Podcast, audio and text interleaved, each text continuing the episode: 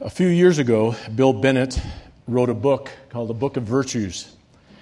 And though some weeks later he was shown to be a man with clay feet like you and I, the words of his book still ring true. And I, I would add, in light of the intense scrutiny and the charges of hypocrisy that many on the left in this country and some even on the right threw down at him, he was, even through the midst of that controversy and storm, able to exhibit what is fast becoming a vanishing virtue in our country and in, I think in the church, and that is the virtue of humility.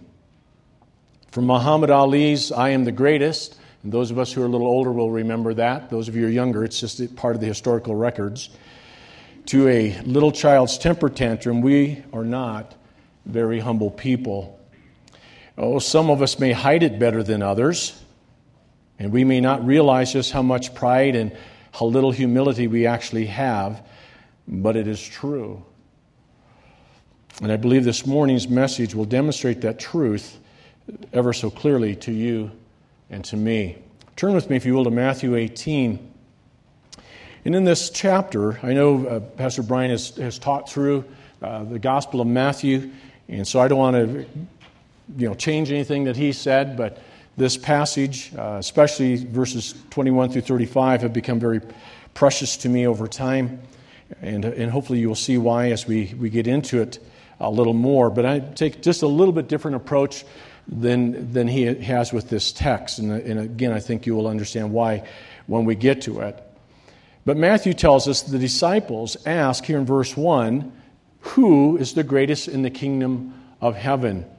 Now, it seems like kind of an odd question in light of the flow of Matthew's gospel as a whole.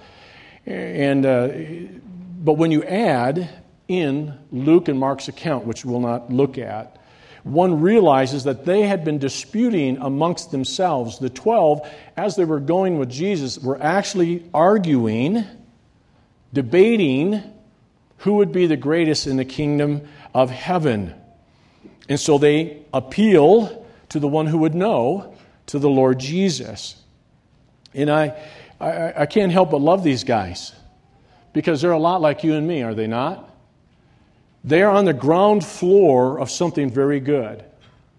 They're, they're with the one they believe to be the Messiah, the King of Israel. The one whom they're growing day by day to understand is something a little bit more than a man. And so the good thing, the gravy train is going to come and they, they're on the ground floor. Sort of like when you start with one of those companies. You get the, the shares of stock, and as the company takes off, suddenly you're a multimillionaire. It might be only on paper, but you become a multimillionaire or billionaire overnight. And so they're looking at something very good, and they want to know which of us is the greatest, or will be, or who is the greatest in the kingdom of God. And I, I marvel at that because writing years after the event, I wonder if Matthew didn't shake his head and kind of chuckle and wonder, you know, we were pretty presumptuous. We were really filled with a lot of pride to debate who's the greatest in the kingdom of heaven. I mean, look at us. I'm a, I was a publican, a sinner. Peter, you know, right foot in, right, right foot in, left foot in. Judas betrayed him. John, who everybody thinks is so warm and cuddly, I mean, he's the son of thunder. Who are we to think that we should dispute over who's the greatest in the kingdom of God? How humbling to include in your gospel the story of your own pride and vanity. That aside, the question is asked and being the master teacher he was, Jesus took a little child as an object lesson, and that is what it was. He was not teaching about child baptism. Word doesn't appear in the text. He's not teaching about child salvation. He's using a child as an illustration. Why? For a couple of reasons. Fewer hangups. Children take things at face value. Their faith in their parent, their faith in their favorite team, their faith in their favorite teacher, their faith in their favorite player. It's boundless even in the face of great disappointment. Is it not? They still have faith even when the whole world seems to tell them it's not going to happen. But they still have faith.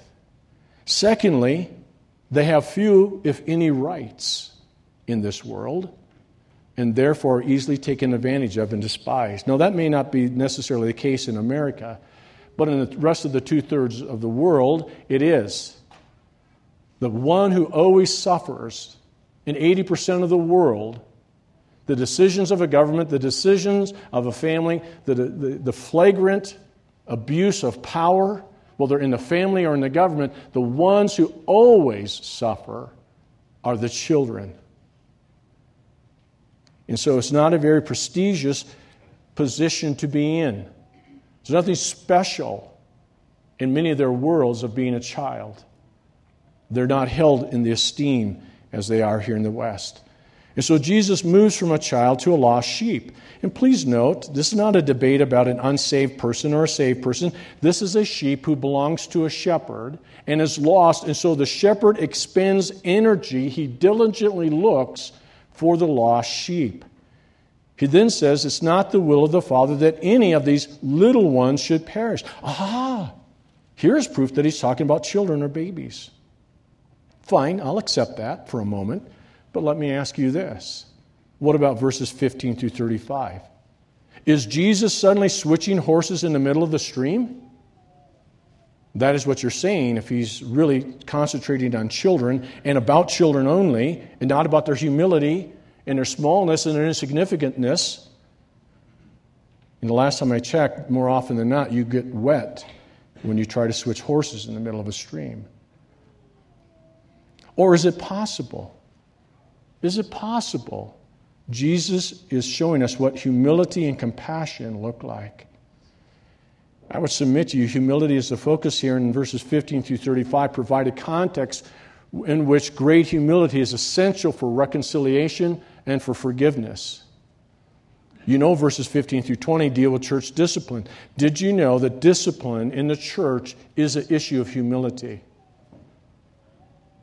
It is an issue of humility for people and for the church. It is the church admitting we're made up of a group of sinners.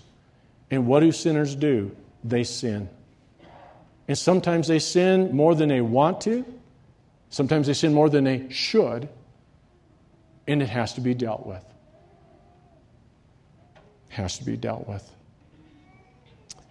We often pout and shout, and we fuss and we fight, but our Father in heaven said so, so we must obey.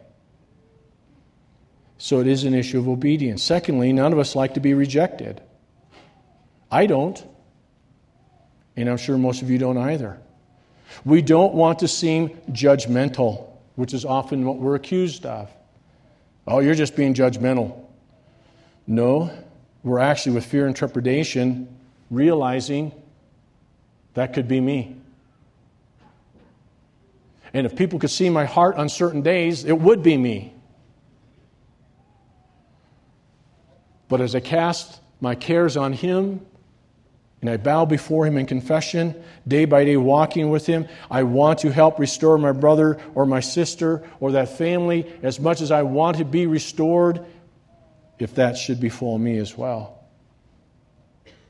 Third, we're afraid of skeletons in our closet.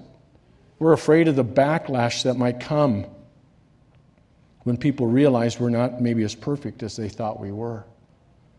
Fourth, it takes time. And we, in this day and age, are busy people, are we not? We might have to get involved, and that may require time and effort more than we care to spend on that person or situation. Beloved, what is the common denominator in all of that? Me, my, and I. And isn't that pride? And if it's pride, where is humility? Where is the humility? It simply has vanished. Properly understood, church discipline is one of the most humbling things that you will ever do or be a part of because it will lay your heart bare. Galatians 6 1, you who are spiritual, restore such a one in a spirit of gentleness. You who are spiritual, not you who are perfect, not you who have no sin in your life, But you who have dealt with the sin as best as you can, you don't know of anything that moment, but oh, be careful, as Paul says later in Galatians 6, because you may be tempted just as that person is tempted, so don't you go overboard. Bear their burden with them. I submit to you, it requires a great deal of humility.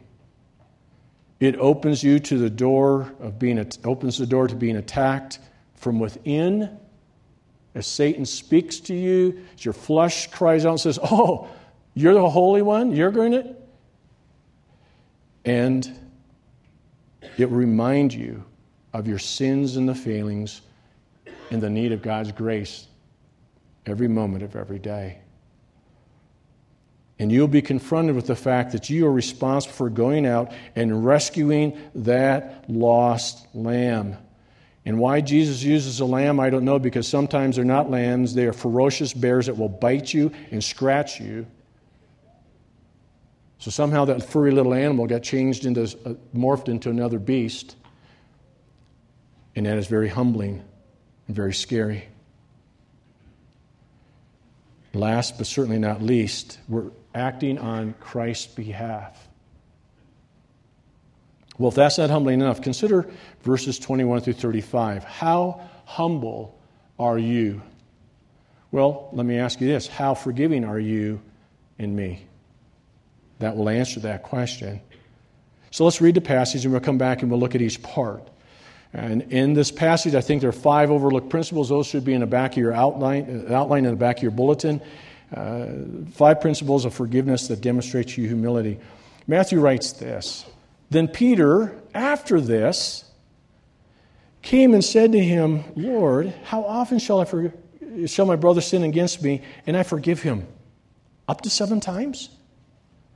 Jesus said to him, I, I do not say to you up to seven times, but up to 70 times seven. Therefore, the kingdom, in light of that, therefore, the kingdom of heaven is like a certain king who wanted to settle accounts with his servants. And he, when he had begun to settle accounts, one was brought to him who owed him 10,000 talents. But as he was not able to pay, his master commanded that he be sold with his wife and children. His debtor's prison. Those of you from England, remember that from the history? Throw you in jail until the debt was paid. All right? They're going to throw him in prison. And all that he had, and that payment be made. The servant, therefore, prostrating, fell down before him, fell flat on his face, saying over and over, Master, Master, have patience, have mercy with me, and I will pay you all. Then the master of that servant, that king, was moved with compassion and released him. He freed him and forgave him the debt. But that servant went out and found one of his fellow servants who owed him a hundred denarii, roughly a hundred days' wages. And he laid hands on him, not just laid hands on him, he took him by the throat, saying, Pay me! So his fellow servants fell down at his feet begged him, prostrated himself, saying, Have patience with me, and I will pay you all. And he would not, but went and threw him into prison till he should pay the debt. So when his fellow servants saw what had been done, they were grieved and came and told their master all that had been done. Then his master, after he had called him, said to him, You wicked servant, I forgave you all that debt because you begged me. Should you not also have had compassion on your fellow servant, just as I had pity on you? And his master was angry and delivered him to the torturers until he should pay all that was due to him. So, my heavenly Father will do to each of you if from your heart does not forgive his brother his trespasses. Verse 27. Verse 27 The master of that servant was moved with compassion. He released him and forgave him the debt. Beloved, forgiveness doesn't always require compensation, but it does require compassion. It does require compassion. I'm not suggesting there shouldn't be restitution. As I said in the first service, I tell you, if you stole my car, I'd rather you pay me back when the cops catch you than spend three years making license plates in Deer Lodge. Right? License plates don't help me. I need my car back. So I'd rather you got out of jail, worked, and paid me back over time. I, I could live with that. Or got that little ankle bracelet so they can keep track of you so we know you're not going to run out of state. Pay it back. That can't always be the case, though. There are some things that happen you can't pay back. How do you pay back adultery? How do you pay back someone you've abused? There are some things you can't make restitution for. I'm not suggesting there are consequences. Verses 15 and 20 talked about, at least in the church context, there are consequences. And we know in our society from our laws there are consequences for grand theft auto. There are consequences for manslaughter. There are consequences for perjury, right? Or should be. So we know there are consequences. But there can't always be restitution. Sometimes something is said or done that cannot be undone because the person who did it has died. What do you do when someone has grievously sinned against you, abused you, used you, mistreated you, cheated you, and they die? What, what do you do? You spend the rest of your life bearing that anger and resentment and the root of bitterness? Years ago at the treatment center at I Am Third Ranch, I, I worked with the young guys, many of you know that, doing the fourth and fifth steps. I'm not here to glamorize those. I'm just simply saying I think that was part of the AA thing that's really good. And the fourth step is where you confess, uh, the fourth step is where you take a rigorous moral inventory of your life. Or we might say as believers, you, to, to take a look in the inside and see what you did and what others did to you the pride, the vanity, the anger, the hate, the hurt. You fill in the blank. It's many, many pages long. And the fifth step is where you confess to God, another human being, and yourself the exact nature of your wrongs and the wrongs that were done to you. And the purpose behind it was so you could look at it and say, yes, that was bad. And some of those young men, and beloved, I, I heard stories I wish no one to ever hear incredible stories. And it's in the record, it's in the police record. The things would be in the file of abuse, of being abused and of abusing, of being for your grandparent or another adult, an uncle or an aunt or a sister or a brother, physically abusing, sexually and physically, emotionally, verbally where people participated in drive-by shootings and where people died and were killed and they killed people in accidents because they were drinking and driving or they're high on some other drug. What do you do when someone has done that? Or when you've done that and that person died and you can't go to them and say forgive me for having sinned and hurting you and taking your life. What do you do? Well one of the things we'd do i'd have them write a letter of forgiveness I'd have them look at Scripture and see, see what God has done for you in Christ. And this is what He asks of you. And when you've confessed that sin, 1 John 1 9, tear that up, burn it up. When you've released your anger, when you've forgiven that other person, tear it up, burn it. It's your past. Day by day, you may have to over say, Lord, oh, I'm angry again, but I've forgiven that person. At least transactionally let go because relationally you can't ever make that different if the person is dead. But transactionally in your own life you can let go of it. But that requires compassion. Beloved, sometimes when things happen, all we will get is a sincere confession and an apology. And that should be sufficient. The master did not require payment of the servant. Why? Because he couldn't pay it. I mean, again, if you look at this list, depending on, and I looked the last several weeks at different sources, if this is a silver talent, silver talent, anywhere from 360,000 to $384,000 per talent. So that gives you a price of 3.8 3.6 or 3.8 billion. If it was a gold talent, somewhere in the neighborhood of 14 billion dollars. Now let me ask you, do you have 3.8 billion or 14 billion dollars? I mean, think of the run of the bank. If you just walk down and say, I'm going to take all my money out. Oh, by the way, it's 14 billion. All the banks in town will close up, right? You don't have it. That's the point. It's hyperbole.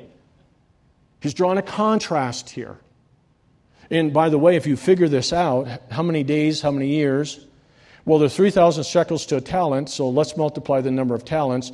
That's uh, 30 million shekels. Divide that by four to get the number of days. That total is 7.5 million days. Now divide that by 365 days. We're not going to go 365.25, just make it easy. It comes out to 20,547.945 years. Okay? That's when Voyager might get to Jupiter for you space people, right? 20,000 years. Could he have paid it? The answer is absolutely not. That's why Jesus put it out there. He said, He could not pay the debt. He said, Be patient, I'll pay it. Like when, dude? 20,000 years? If you're lucky. Contrast that with the other servant. Verse, what, what does he owe? He owes 100 denarii which there were four of those to a shekel, so he owes 25 shekels, roughly $128 per shekel, so that comes out to $3,200. So one has 3.8 billion, we're just going with the silver. 7.5 million days. The other owes 3,200, will take 100 days to pay. Who do you think can pay the debt? Obviously, the one who owes the little amount. But note, too, Peter's question how often do I forgive? Seven times? How did Jesus respond? No, 490. And then all bets are off. Or was he using hyperbole and saying every time you take it at face value and with compassion, realizing how much Christ forgave you, you forgive your brother. You forgive your brother. It reminds me of Ecclesiastes 7, and some of you have been in that class for a while, and uh, Lord willing, we will be done before the first of the year. But you know, Ecclesiastes 7 has uh, meant a lot to me, and I think my family's tired of hearing it at home. But uh, over Ecclesiastes 7, we, we find those great words do not be overly righteous nor be overly wise. Why should you destroy yourself? Don't be overly wicked. You know, don't be foolish and die young. Uh, I was going to preach on that, and I decided not to. I'm still working that through. But the part I do understand, verse 20 through 22 says this For there is not a just man or woman, we might add, on earth who does good and does not sin. Also, do not take to heart everything people say, lest you hear your servant cursing you. For many times also your own heart has known that even you have cursed others. Wow. Wow. So sometimes those who are the quiet people, you know, the compliant child who seems, oh, they got it all together. Oh, everything's right. Oh, they're, oh, they're so, you, you know so and so. He's just such a nice, nice boy. Don't be fooled. He might be compliant, and he might, for the most part, be good, but in his or her heart, they, somewhere along the line, have cursed a parent, cursed a teacher, cursed their sibling, cursed a classmate, cursed somebody in youth ministry or Awana or wherever it might be. Why? Because there's not a just man or woman on the face of the earth. All of us have sinned and fall short of the glory of God. I mean, do, do we get that? And so, Solomon in Ecclesiastes is saying, don't take to heart everything everybody says. Why? Because you've done the same thing. Okay? Deal, deal with your sin. Have compassion. Be forgiving. Why? Because you need forgiveness also. So it's not always an issue of restitution, but it is an issue of compassion. An issue of compassion because, on the one hand, you know who you are, a forgiven sinner, still being forgiven day by day in your sanctification, and you're dealing with somebody else who maybe doesn't know that, but needs to hear it at the same time. Secondly, verses 28 through 30, don't require of others what you're unwilling to require of yourself. Notice, but the servant went out. The one with the 20,000 year debt goes out, found one of his fellow servants who owed him a hundred days, and he lays hands on him. He treats him like he's a quarterback being, you know, defensive end, since we're in football season, and he lays hands on him. Not only that, he grabs him by the throat. There's no penalty flag here. He grabs him by the throat and says, Pay me what you owe me. And it says this in verse 30 after the servant begged him, Have patience, I will pay. And he would not. Beloved, that is in perfect tense. He persistently refused. He would not show compassion. He would not give him time to pay. He would not accept his excuses or his inability. People are often like that, are they not? Well, you just don't know what they've done. No, I don't. I know what many people have done because I've heard hundreds of them tell me what they've done, and I know what I've done. I don't know what they did. But you know what frightens me even more? I know what I've done. Do you know what you've done? Do you really know that at your base nature, you are a cosmic rebel and you are saved by grace alone? to faith alone in the Lamb of God. And if you had been the only person, your sin still needed to be paid for. Do you understand that? Sometimes we require more of others than we require of ourselves. beloved, that is not right. That is not right. We should require of them what God requires of us to confess our sin deal with it in a biblical manner, and then forgive. Yes, it takes time.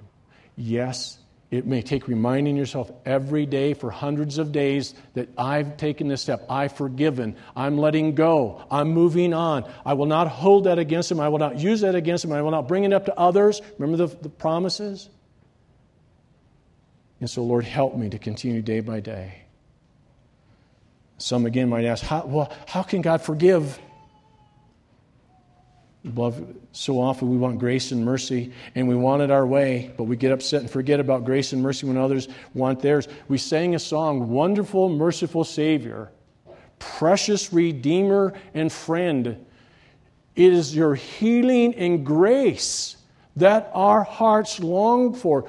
Don't you think those who sinned against you need that healing and that grace?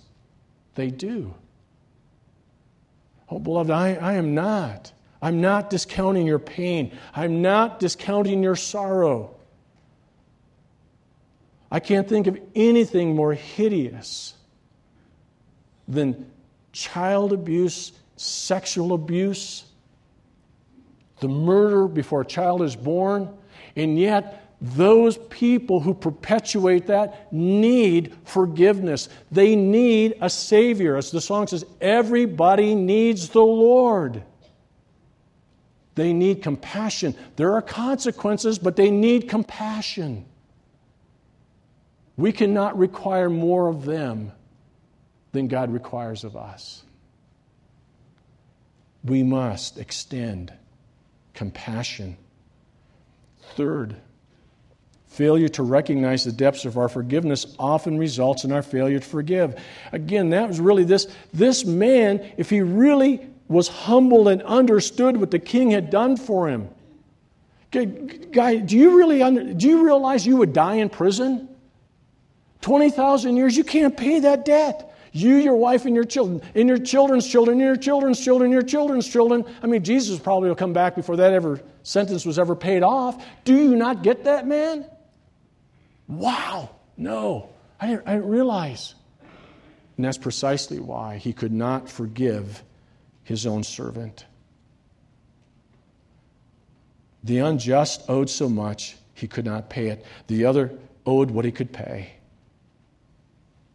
But he would not have the same compassion that had been extended to him. So I believe he did not recognize the depth of his own forgiveness. The point here one is possibly paid off, the other can't. We need to start realizing the extent of our forgiveness before we demand of others or refuse to grant forgiveness to those who have sinned against us. And this man couldn't, couldn't see that. Fourth, our responsibility is to forgive in direct proportion to the forgiveness we received. Notice what the Lord says down here at the bottom. Should you not also have had compassion on your fellow servant as I had pity on you? Sh- shouldn't you have done for him what I did for you? Sh- shouldn't that be? I, how, how much I forgave you? This, is, do you get it? The proportion. He owes you 100 days. You owe me 20,000 years. You couldn't give him 100 days? Oh, beloved. You see, without realizing, Peter was being generous in verse 21. Seven times? And Jesus says, Peter, you can't keep score. You can't keep score. Beloved, not that I want you to do this exercise, it might depress some of you. Keep track of your sins this week. Okay? Thought, word, and deed. You want, you, you want me to ruin your week? Please do that. Right? Well, actually, it might be enlightening. It might be the best week you've ever had because we'll come to the end of it and we'll go, How could he love me? Even if it's for a fleeting second, just a thought. It comes through your mind, something you, want, you were going to say, but you didn't because you knew it wasn't a good thing to do under the circumstances. And you keep track. And you get at the end of the week, you go, Whoa, am I even saved? And my answer is yeah, if you don't know Jesus Christ as your Lord and Savior, you most certainly are saved. You're just starting to realize the depth of the price that it took to pay for your sin and just how sinful and dirty we really are. Now, I don't say that to hurt anybody's self esteem. I was telling you the reality. Do we really see? And do I really understand how much I've been forgiven? I think when we do, it's much easier. We're much more willing to forgive others as well. Over in Luke 7:47, Jesus tells this same parable in a different way. And it's when he's at the house of Simon the Pharisee. And Jesus came in, and while he's reclining at the meal, a woman, prostitute, comes in. And she begins, she's in tears, and she wets his feet with her tears. She wipes his feet with her hair, which was a woman's glory. And I know for most of you ladies that's probably true too. Can you imagine? Hey, honey, I'm going to wash your feet tonight. Okay? I'm going to, I'm going to, I'm going to cry and then I'm going to wipe your feet dry with my hair. Any of you ever do that? I don't think so. And once she's done, she takes precious oil and she anoints his feet. And Simon the Pharisee sitting there going, Whoa, whoa, this guy was a prophet. He would know, he would know who this woman was. And Jesus knows what Simon's thinking. He says, Simon, let me tell you a story. And, and he comes to this. If you have, have a moment, keep a finger in Matthew. Let's, let's go over to Luke 7. And he says to him, verse 42 of Luke 7 There's a certain creditor who had two debtors, one owed 500 and the other 50. And when they had nothing with which to repay, he freely forgave them both. Tell me, therefore, which of them will love him more? Simon answered, Well, I suppose the one whom was forgiven more. And he said to him, You have rightly judged. And then he turns to the woman while he's still talking to Simon. He's over here, you know, talk, he's looking at the woman. He's talking to Simon over here. And he says, See this woman? When I came to your house, you didn't give me any water to wash my feet, which was customary. You, you, you didn't greet me with a kiss, which was customary. You didn't give me any oil to anoint myself, which was customary. You said, well, that's not in the text. I know it is. I'm just emphasizing it. But this woman, with her tears, washed my feet, wiped them dry with her, and she is anointed. Who is forgiven much loves much. He who is forgiven little loves little. That's the point. And that's why I say our responsibility is to forgive in direct proportion to how we have been forgiven or the forgiveness we've received. And let me ask you to what point have you been forgiven? It's directly behind me in the form of a cross. That is the proportion to which you and I have been forgiven. Right here. Right there. There are times when I wish we would get a crown of thorns and we would hang it. And we would put some nails there, and maybe we could even use some red coloring. People say, well, that's, that's a little gruesome. It is. But would it not be a stark reminder of what it cost to pay for your sin and mine? The depths to which we've been forgiven? The extent. Romans 5 8, if you've not etched that in your mind, but God demonstrates his love for us. And while we were yet sinners, when you cursed the name of Christ, when you were far away, that lost lamb, when you didn't even care about God, he died for you. That's how he demonstrated his love. Every Sunday, that's what that represents. And you know what we probably should do? Right at the base, move those, that pretty arrangement and put a mirror. So when we walk in and we look at the foot of the cross, we look in that mirror and we see ourselves. That is the payment for your sin and for mine, right here. And beloved, if you cannot forgive, if you cannot forgive your brother whom you can see, how can you love the God you can't see? Basically, that's our fifth point. Verses 34 through 35, the master says this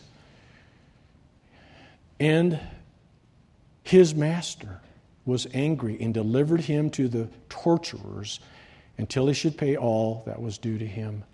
So my heavenly Father also will do to each of you if you from his heart does not forgive his brother his trespasses. Don't expect to receive or experience from God what you are unwilling to give to others. Matthew makes that very clear in the disciples' prayer. He says, Forgive us our debts as we forgive those who have sinned against us. Mark 11 brings that home. Colossians 3 says it just a little bit differently. Paul writing to the church at Colossae, he's writing to church members, and he says this Therefore, as the elect of God, holy and beloved, put on tender mercies, put on compassion, kindness, humility, meekness, long suffering, bearing with one another, forgiving one another. If anyone has a complaint against another, even as Christ forgave you, so you also must do. The Lord said through Paul to the Ephesians in Ephesians 4:32, forgiving one another, bearing with and forgiving one another, just as God has forgiven you in Christ just as God forgave you, a servant who doesn't deserve it, who has a penalty so high you can't ever pay your way out of it. You can't earn it. You have to come before Him, fall flat in your face, and beg for mercy and grace and healing. And He extends it. Does He not? That's how you and I are to forgive. That same way. John said it this way over in 1 John 2. 1 John 2, 10 and 11.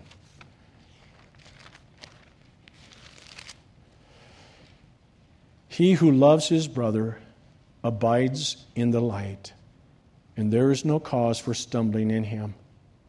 But he who hates his brothers in darkness and walks in darkness, and does not know where he is going because the darkness has blinded his eyes.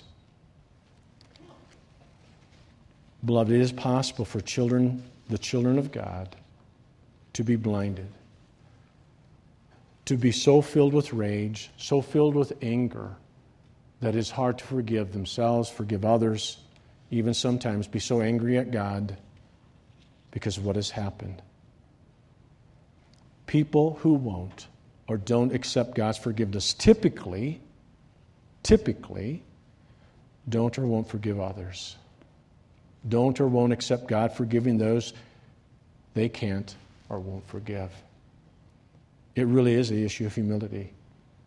Go back to that first verse in Matthew 18. What question is asked and what is the answer? Unless you are like this, unless you are like this child, no rights, no status, S- simple faith, humble yourself and receive from God. Forgiveness, both giving and receiving, is an issue of humility. Truly saved people will exercise it in proportion to what they have received. Again, Luke 47 those forgiven much love much, and those forgiven little love little. Won't and can't, should not be. I know they are at times, but they should not be in our vocabulary, beloved. A true child will and a true child can do all things through Christ who strengthens him or her. If those words, can't and won't, are in your vocabulary, do what Paul said in 2 Corinthians 13 5. Examine yourself. Examine. Embrace Luke 7:47, Embrace Ephesians 4:32, Embrace Romans 5 8. Embrace the cross where He died and bled for you and for me. His payment, free. He paid a debt He didn't know we owed a debt we couldn't pay. Can you not see the Father's love? Can you not see the extent of the atonement? There isn't a sin in your life He hasn't forgiven. And He ever waits to hear the humble heart who cries out for mercy and grace and healing. Yes, there may be consequences to your sin and my sin, but there still is compassion. There's still grace. There's still forgiveness in Christ. And He wants you and I to extend that to others as His representatives here on earth. I saw Jesus one night and I asked him, Lord, how much do you love me? He opened his arms wide and he said, This much. From the top of my beaten brow to the pierced side to the soles of my pierced feet, from pierced hand to pierced hand, this is how much I love you. And this is how much I have forgiven you. Go and do likewise. Father, we sing that song, Wonderful, Merciful Savior, Precious Redeemer and Friend. My prayer is that those words would be true True in my life, true in my family. True in my church family. True in all our relationships. Lord, I know there are people sitting here today in the first service, and this are people who are not here today because of illness or travel, who have been hurt deeply by others, and even by people in this own body. And it's hard, Lord. But no harder than to look on sinful beings like us and declare us righteous in Christ. The cross was hard, but Jesus willingly endured it, despising its shame, because he knew it would bring about the salvation of men and women and boys and girls. And so may we have the great King's heart of compassion. When those who owe a debt they can't possibly pay, they can't maybe pay it because they're no longer here. But it cries out, May we have the compassion of our great God and King. May we see others as you see them. May we be able, Lord, to look at the depth of our heart and know we've been forgiven much. So may we love much. May we love you and we may we love our neighbor as ourselves. Father, I pray that so that I and all here would day by day experience great gratitude, great humility but we realize what you have done for us. May we go and do likewise. So people truly would say, they are known, we are known by our love. And we ask it for your glory in Christ's name. Amen.